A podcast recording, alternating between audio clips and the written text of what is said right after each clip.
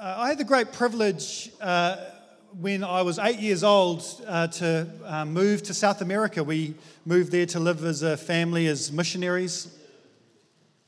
And uh, it was just an um, amazing experience. It really formed my worldview, particularly uh, around how um, two thirds of the world live in terms of poverty. And, um, you know, we, we live in Disneyland here in New Zealand, like we really do.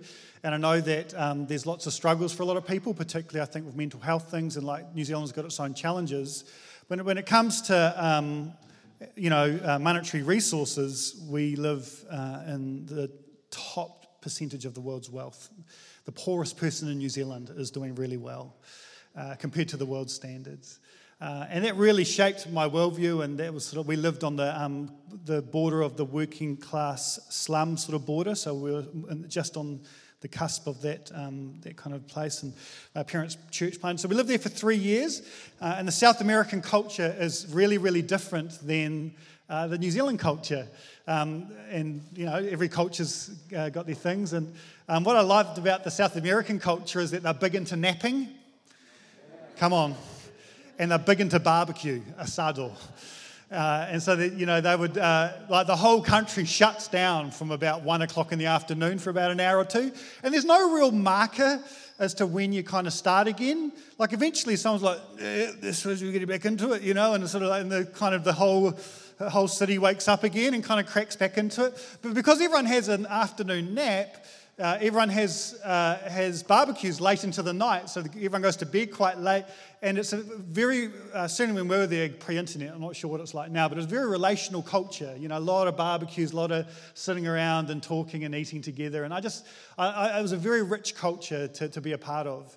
Uh, so we came back here and, uh, and we lived in, uh, on the Kapiti coast for my teenage years, went to Bible college, blah, blah, blah. But in 2003, I had the opportunity to go back to South America with a band called No Longer Music uh, to play some concerts around uh, Brazil.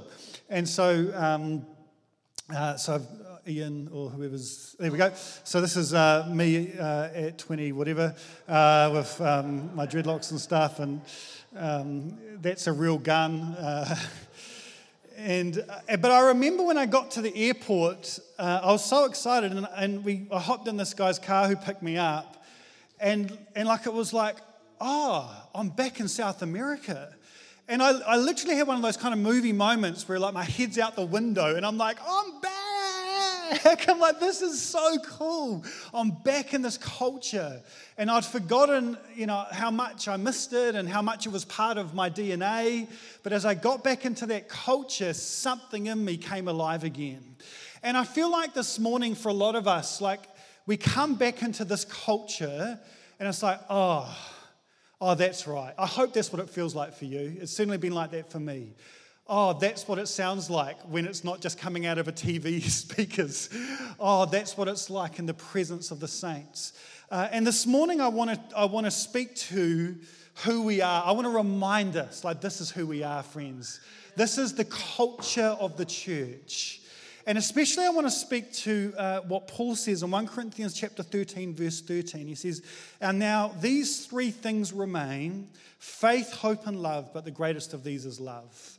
I want to explore what it looks like for us to be a people of faith, hope, and love. Uh, because the reality is that after not meeting together in a gathered way for two months, um, and I know that some people met in homes and we did, tried to do our best with the online thing, but we can actually forget the culture that we're a part of. Like, if anyone, I don't know if you guys, some of you guys would have done longer fasts, like food fasts, and after like day two or three, you stop feeling hungry. It's weird. Like day one, most people do just one day of food fast. If, like every Lent, we kind of have a season of prayer and fasting and stuff. And it's like most people, and that's the worst, like the worst amount of fasting to do is one day. It's just pure torture. It's just horrific. Like, and I've done a lot of one day fasts in my time, and I've given up a lot of one day fasts in my time where it's like, I'm sorry, I'm going to Burger King, I can't handle this. Uh, but it's like, but when you crack through day two or three, it's like actually your appetite decreases significantly. And there's a danger in that. And there's also a danger in the fact that we haven't been in this environment for a couple of months. And my prayer is that, that by God's Spirit, this morning that there'll be a fresh hunger awoken in our souls for who we are and what we're about. And it's like we're like we're going to keep pressing in, we're going to keep contending, we're going to keep leaning in, we're going to keep cultivating a culture of faith, hope, and love. So let's let's have a look at these three things, and I'm going to move as quickly as I can. But it's been a while since I got to do this, so God give me grace and give these guys grace. So let's have a look at faith. So so we are a people of faith. Like this is an environment of faith.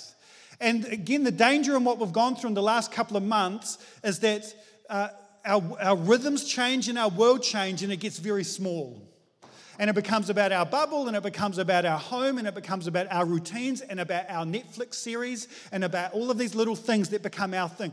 And now, as we move, now the reality is we may move in and out of levels and blah, blah, blah, but we, as a community, we've got to cheer each other on, poke and provoke each other, spur one another on to say, no, we aren't the people that live closed, small lives. We're the people that live open lives, lives of faith. Lives of faith that believe that God's at work. Lives of faith that believe that Jesus is on the throne. Lives of faith that, uh, that, that hold dreams that are bigger than anything that me or you could do together on our own. Uh, John Piper says this about what faith is. He says, Faith is a kind of spiritual tasting of what God has promised so that we feel a deep, substantial assurance of things hoped for. And faith is a kind of spiritual seeing of the invisible fingerprints of God in the things He has made. Right, so there's this sense when God starts speaking to you, like you start to feel what God has promised. I've said this many times, but like when we moved here to the Hawke's Bay, it was in faith. We believed that God called us here to plant a church. I see publicly I never want to plant a church in my life because it looks like a lot of hard work. It is, hashtag, yes. Uh, but it's like we, we just felt called by God, and so we stepped out in faith. But what was that faith? That faith was that there was going to be a time that we would stand together in an environment like this of people we hadn't even met yet, worshiping God with kingdom dreams in our hearts about what He wants to do in the Bay. And we're like, we, we just, I felt it. Me and Jen felt it, and the Bucks, we felt it before we, we saw it. Like we imagined it. It was like, that's what it's going to be like. And I want to just say to you, church, like as a community, we have not lost our dreams for what God wants to do in and through us.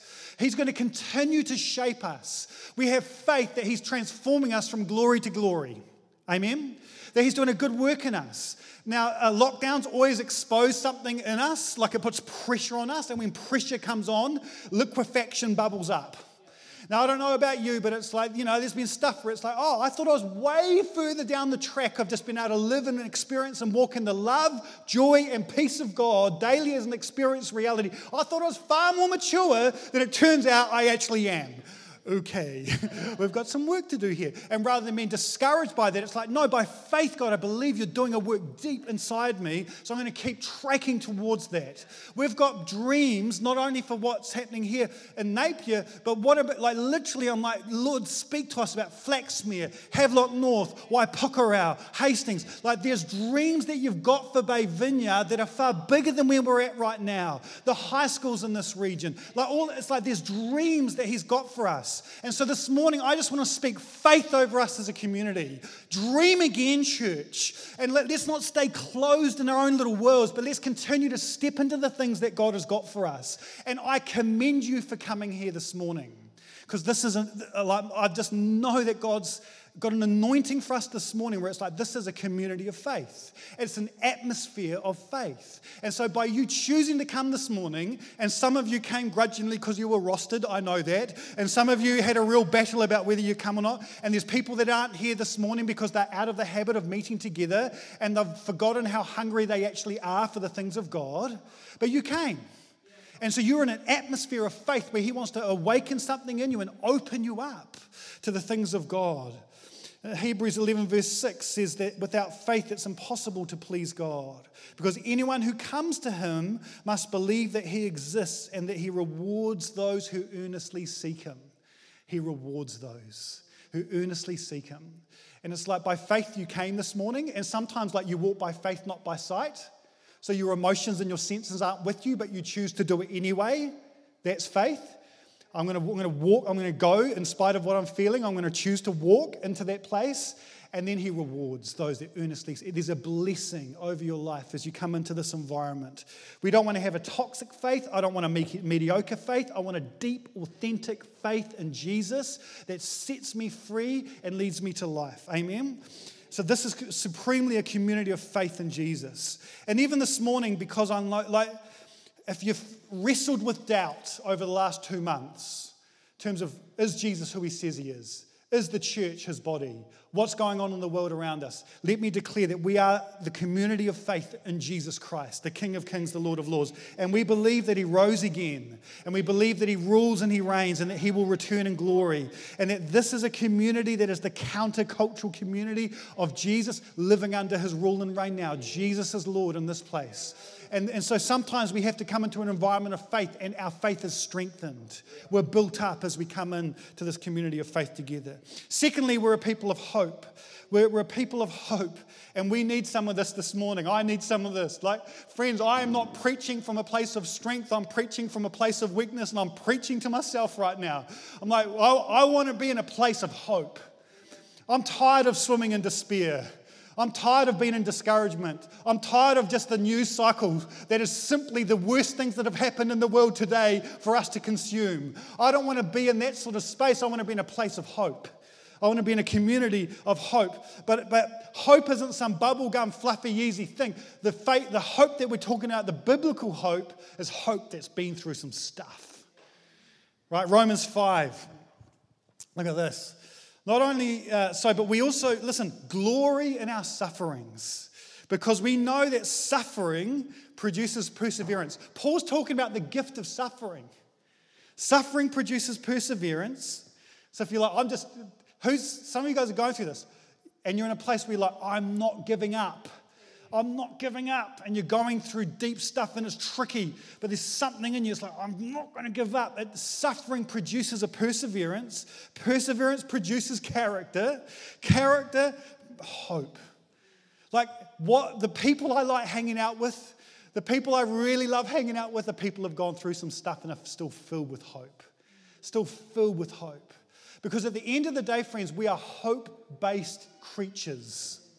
We're hope based creatures. Like how you imagine your future is going to be dictates how you feel in the present. So if you believe that life's just going to get tougher and more miserable, what's that going to do to your mental health? What's that going to do to how you feel right now?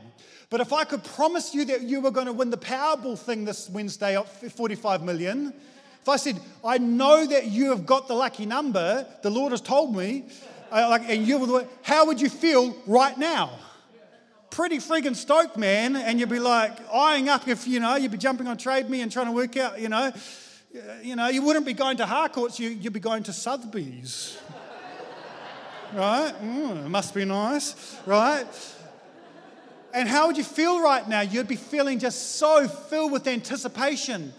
Listen, we are heirs through extraordinary grace to unfathomable glory in Jesus. We are sons and daughters of the creator of the universe, and He is for you and He's cheering you on. And, and you think money's good? Money's nothing compared to what He wants to do in your soul. True riches is what He wants to give you. That's what He's doing. Like, we are people of hope. And without that, man, we are just in trouble. Actually, what we're going to do after next weekend, uh, the long weekend, we're going to do a series on mental health and the Bible. Because I'm like, I want to speak to the, to, to the reality, A, that it's, we've got to normalize the conversation because we're not the sort of church that pretends that everything's sweet and we don't, you know, and if you're, we're always living in the victory. it's like, hello. Uh, a lot of the time I'm not walking, I'm not living in the victory, I'm walking and barely crawling in the victory. It's like I'm hanging in there, but it's like, but there's a way to move into life that the Bible speaks to. And so I wanted to speak to the wisdom that we see in the scriptures that help us navigate. But, but man, we live in this very uh, broken world where a lot of people are living in despair. Uh, there's this amazing guy called um, Andrew Delbanco. And listen to this, not a Christian guy, Listen to this. Hope is the way we overcome the lurking suspicion that all of our getting and spending amounts to fidgeting while we wait for death. we must imagine some kind of end to life that transcends our only tiny allotment of days if we are to keep at bay the dim back of mind suspicion that we are adrift in an absurd world. He's like, and this is so true. And it's like, yes, in Jesus there's a hope that actually there, there's a, a world that transcends this one and that the choices and the way we live in this world impact how we uh, live in the future age to come. And that death is not the end. Death has been defeated by Jesus' victory over death on the cross. And there is a hope in Jesus, and his kingdom is breaking in. And as we yield ourselves to the Spirit of God, we become more like Jesus, filled with indeed that love, joy, and peace. And so this morning, I want to speak hope over us. We are a people of faith, and we're a people of hope. And David, I had you on my heart as I, I thought, oh, David's back. And I'm like, and this is a guy who has not lost hope. And this is a guy who's come out stronger after a, wee holiday than he did when he went in there. And it's like God has done something. And I felt like the Lord's, as I've been praying for you, David, say, it is right to hope.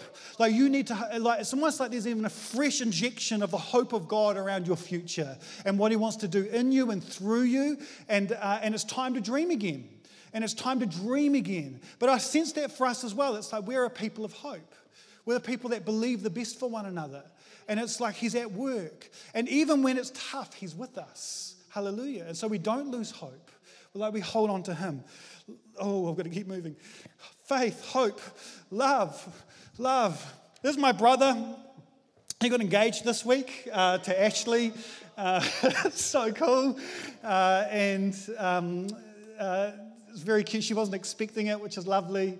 And uh, she was like, What are you doing picking up that random guitar? And, uh, and then it all sort of happened.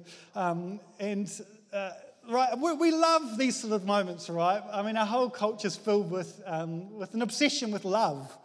Uh, there's lots of little songs, crazy little thing called love. Love lifts us up where we belong. I don't know why does love do this to me. I want to know what love is, and I want you to show me. Uh, I need some love, like I never needed love before. It's one of Matt favorites. Can you feel the love tonight? Uh, you got me looking so crazy right now. Your love's got me looking so crazy right now. All you need is love. Like our whole culture is really fascinated with love. And even with all the sadness and evil and depravity and sickness and disappointment in the world, there's something deep within us that holds on to the beauty and the power of love. And this is why I think Jesus is so intriguing. Like in the face of defeat, love wins. And what looks like failure is ultimate victory. And uh, there's something that's so captivating. And, and the Bible says that, that God is love. And this is where, again, sometimes theologically people get confused with the attributes of God and the essence of God. God's essence, like where everything comes from, all of his attributes are an expression of his love. Like God's essence, his, his absolute DNA is love. Like that's who God is. And what's incredible is that love is ridiculously inclusive. Apparently, God doesn't care who he loves. Apparently, he's not very careful about the people he calls his friends and who he calls his church. Um, and Jesus isn't repelled by us. Doesn't matter how messy we are, how incomplete we are. Like, just look around you. he loves them. Like, it's insane. Pretty crazy. Terry dodges a bullet because he can't see. You'd be shocked, Terry. You really would. I mean, it's probably God's mercy. And so much of the Bible, especially in the epistles, is this is Paul and other writers imploring us that we would have a revelation that that God of love loves you. Loves you. Hebrews, Hebrews 3, famous passage. I pray that you, being rooted and established in love, may have power together with all the saints to grasp how wide and long and high and deep and everything is the love of Christ. And to know that love that surpasses knowledge like that you would know the love that you simply will never be able to fully know. Amazing. That you may be filled to the measure of all the fullness of God. Zephaniah 3:17, he rejoices over you with singing. Like, this is incredible. It's, it's remarkable. It's the meta narrative of, of, Scripture. It's the reason we've been created. It's the reason we have free will. It's the reason that Jesus came to reconcile us back to God. Love is where worship springs forth. It's the fire that fuels our service to Him, our love for the poor. And, and at the end of the day, this is why I think sin should break our hearts. And this is what leads us to repentance. It's because we run to the one who can make us clean and who loves us love of God is lavish and excessive and outrageous and scandalous, and it's a love that's prepared to suffer. It's a vulnerable love that's wide open to the pain of rejection. It's a love that's faithful even when we're unfaithful. So nothing can separate us from that love, it says in Romans chapter 8. And Paul's desire is that we will grasp that love because at the end of the day, we can activate something of faith and we can help us you know move into things of hope. But the only thing that's going to create a community of love of genuine true jesus love is when we experience that for ourselves on the regular on the regular. So what's the invitation of god is that we would position ourselves in places where we can experience god's rich love for us time and time again. Because we forget. We forget super quick how loved we are and this morning, once more, I pray that, like, I, you know, there's a, um, what's that movie where Jim Carrey's trying to make everyone um, love him? Um, Bruce Almighty, or something like that. And, like, there's this one moment where um, his, he's like, he's got God's power, but the one thing he can't do is make people love him. And so he's trying to make Jennifer Aniston, I think it was his, his girlfriend in the movie, like love him. And he's like, mm, mm, trying like, and it's just not working. And uh, Morgan Freeman, of course, who's the God figure, he's like, that's the one I can't make them do, you know. And I feel a little bit like that sometimes when I'm preaching, because I'm just like, and it's like, but it's by His Spirit. So all I can pray is, is like Paul prayed, that there'll be a spirit of revelation. I pray right now, Lord, that there'll be a spirit of revelation and that that love would not be something up here, but it'd be something all around here. They'll be like, the love of God. And this is why, again, pom pom's out for your daily devos. It's like, I'm back there in the morning. Tomorrow morning, before I had another day, Lord, just I, I want to sit in your love and I want to read the words of love. And then I want to go, and then like by lunchtime, I need another tank up. If you're, you know, it's like, Lord, I just want to sit even for three or four minutes in your presence. Fill me with, Lord, I just want to know you, I'm loved. And that's what changes us. That's what heals us. That's what leads us into holiness. The reality is that, that if we're people filled with anger, then anger controls our lives. If we're filled with greed, then greed will dominate our lives. If we're filled with fear, then fear shapes our decisions. But if we're filled with love, love influences everything that we do and it begins to change how we live. And so, uh, that's the invitation of God is that we would just remember, oh, that's right, we're the community of love. We're the community of love. And, and just quickly, a little bit of social commentary. I know that some people are feeling very agitated, is a word I like to use around, or agitated around just uh, what's happening within our political world at the moment. You know, some people have this feeling of the government really overreaching and stuff like that. And again, I'm not, I'm, I'm not here to, to give commentary on, on that. It's so complex, right? But it's like, um, but I do want to say this There's a, there was a, um, American Jesuit priest called Daniel um, Berrigan, um, who was a real hard out anti war activist, which I'm like, again, the Rage Against Machinery is like, you know, uh, he's a Christian pacifist, but also a playwright and poet and author. And Ronald Rolheiser quotes him and says this Despite numerous arrests for civil disobedience, Daniel Berrigan steadfastly affirmed that a prophet makes a vow of love, not of alienation. Hence, in our every attempt to defend truth, to speak for justice, and to speak truth to power, our dominant tone must be one of love, not anger or hatred. I think that's a good challenge for us today. Like the, the, the body of Christ feels like love when you engage with it, when you engage with dialogue in any way. 1 John pushes pretty hard on this. He says, My dear friends, we must love each other. Love comes from God. And when we love each other, it shows that we've been given new life. I think I've got a different version up here. Do I?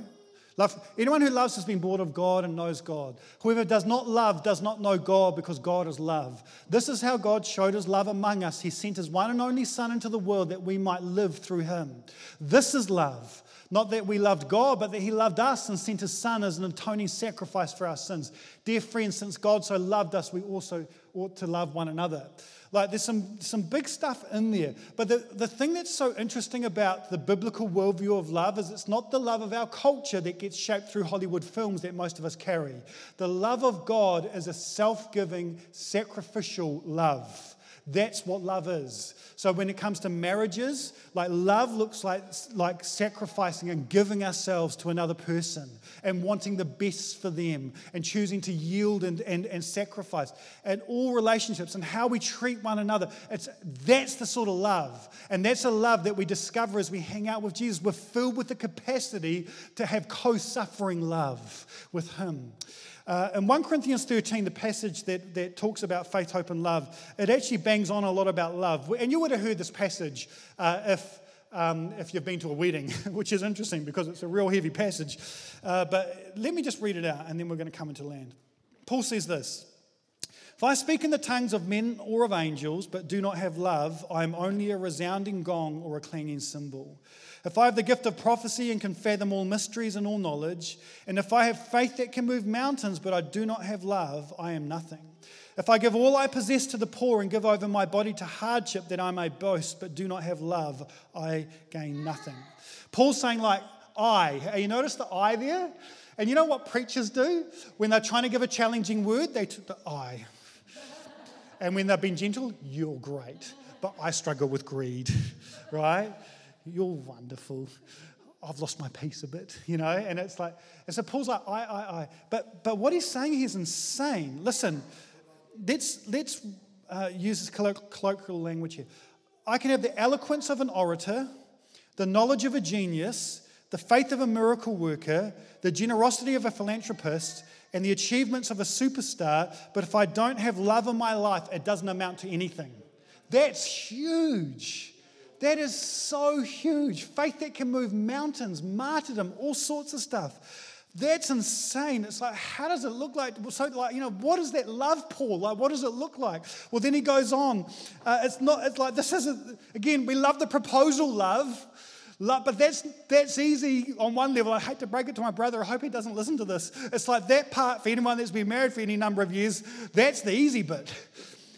Uh, and I, I, say this at a lot of weddings, and I'm like, I pray that this is the day that you look back and you say, This is the day we loved each other the least. Because that moment is all emotion stuff, but it's like sacrificial love where I choose to pour out my life for the benefit of others. That's a whole nother level. This love of Jesus, this is not what our, our culture speaks to. Listen, this love is patient, love is kind. It does not envy, does not boast, it is not proud.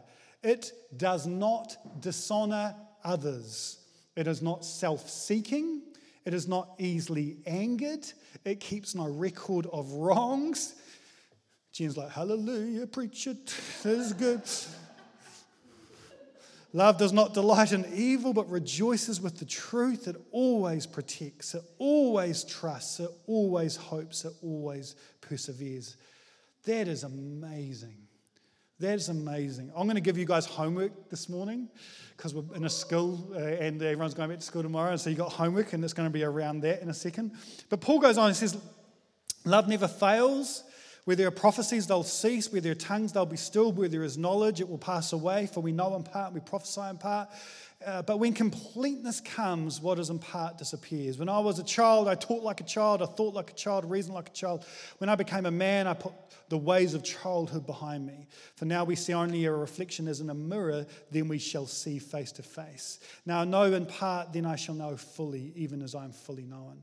And now these three things remain faith, hope, and love, but the greatest of these is love.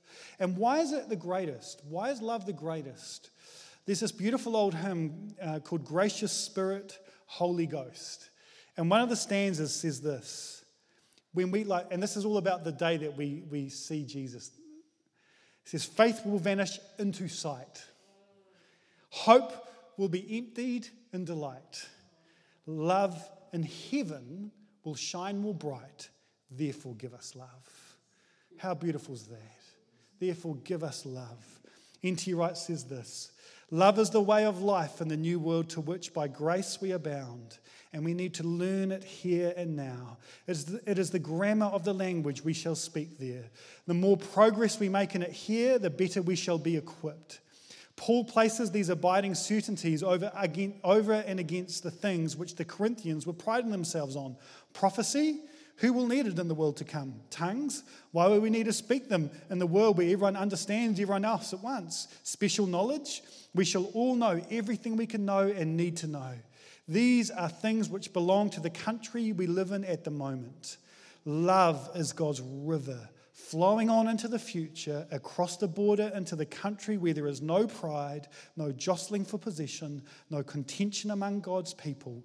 We are invited to step into that river here and now and let us take it and let it take us where it's going. What a word for the church in this season love. What does it look like to be a community of love? Love is what counts. Love is what counts. And if you're anything like me over the last couple of months, I'm like, ooh, there's a wee ways to go for Harvey here when it comes to living a life of love. What does it look like for my worldview to be shaped by love, my decisions to be motivated by love, everything that I choose, love being, being like the, the greatest for us? So, this is a community of faith, of hope, and love. And I want us to, to come home this morning, in a sense. That's who we are. That's who we are, and to receive it and to drink it in. So here's your homework. We'll just leave that up there for a bit just to sink in. Uh, this, uh, I'll put this on our uh, Facebook page and I'll put this on the podcast when it gets up. Because I think for, um, for different ones of us, there'll be different things the Spirit's doing this morning. For some of us, it's like there's a sense where we want to just grow in faith, we want to build our faith. And there's a sense where God wants to equip that in us. So I want to give some homework around that hope and love. So, faith. So, here's the homework for faith. So, build your faith here's, by placing yourself in environments of faith. Like, I'm, my faith is built up this morning.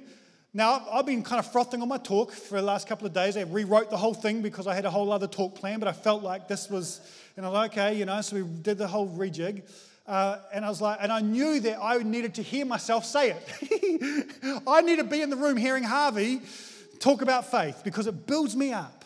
I'm, I want to be, I've missed being in an atmosphere of faith. So I want to stir that up within us. So let's get ourselves into environments of faith. And you can do that by reading a good Christian book, by uh, getting in some podcasts, or by hanging out with people of faith in our church that are like, they're going to really stir you up in the things of God some practical things to do. Here's what I'll give a whole sermon on this that I've, I've ditched. A lot of people think that they're pursuing God, but they're doing that all they're doing is thinking about pursuing God. If you're genuinely asking, seeking, knocking, and wanting more of Him, it'll result in reading books, listening to podcasts, getting around people of faith, doing things, listening to worship music. It'll actually result in some action that reflect your heart's desire for more. Okay, so uh, I listen to Jon Tyson just about every week because he's a man of faith, and I'm like, I need that. It builds up my spirit. So if you, there's just some practical things you can do if you want to build your faith. Hope. Uh, if you want to build yourself up in hope, then can you listen to Steve's Graham talk from our camp on hope? Again, I'll link to it on our podcast stuff. This will just fill you with fresh hope. It's just it's good theology on biblical theology on hope. That talk rocked my world. All of talks rocked my world. I was re listening to it again, just going, oh, maybe I should just regurgitate that for the glory of God. But anyway, we, so that's, that's what you could do there. I think it's a practical way of just building yourself up in hope. And, and then love. Here's the homework for love. this is why I'm going to post it. That, uh, this, the whole chunk there is from N.T. Wright. I'm going to read it out, but he's talking about the passage above there that describes love. Listen to this. Perhaps the best thing we can do with a passage like this is to take it slowly, a line at a time, and to reflect on at least three things. First, ways in which we see this quality in Jesus himself. Journal that.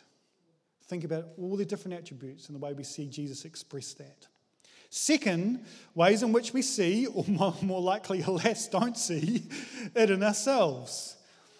And third, ways in which if we were like that, it would work out in practice. Now, this is key. Such an exercise should never be undertaken simply in order to feel either good about oneself or frustrated at one's lack of moral growth. It should always be done in prayer. And at the third stage, as we ask for grace to envisage situations where we could behave differently, we should try to imagine what doing that would feel like, what steps we would have to take to make it happen, to avoid lapsing back into our normal behavior. Then, when we're faced with the relevant situation, we will at least have a choice which we have already thought about instead of, instead of behaving as creatures of habit.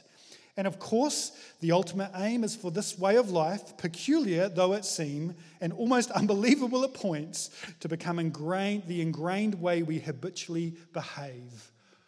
N.T. Wright, friggin' mic drop glory. That is I'm going to do this one this week, and I'm saying it publicly because I often think I'm going to do these things and then I don't. And can I suggest that if you think this one could be a good exercise to do, then you make yourself gently accountable to someone to saying, I think I should do that one.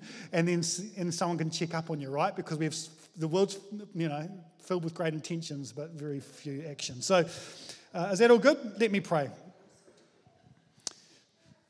Father, come and fill us afresh with faith, hope, and love. Lord Jesus, we want to come into an environment, we want this to be a culture, a place of faith, hope, and love. And Lord Jesus, uh, the church was never meant to be fully scattered constantly. It was always meant to be gathered and then scattered, gathered and then scattered, gathered. And... But in this diseased world, we've, we've accommodated what we've had to do. But Lord, I pray as we gather this morning, you would fill us with a fresh vision of who we are. And Lord, we were forgotten and, and we've, we've lost our hunger. Lord, stir it up again in our hearts, I pray. I pray that we would just be so hungry for more of you, that we would long to be people, Lord, that just walk in that culture of faith, hope, and love. That's who we are. It's who we are in you. Lord, help us to become who we are in you. Help us to live up to what we have already attained. Help us to be transformed from glory to glory to become the people that you had in your hearts when you created us. Lord, lead us into those places of life and love. And Lord, I pray, Lord, that you'd fill us with that faith in who you are and in the kingdom of God advancing in this place.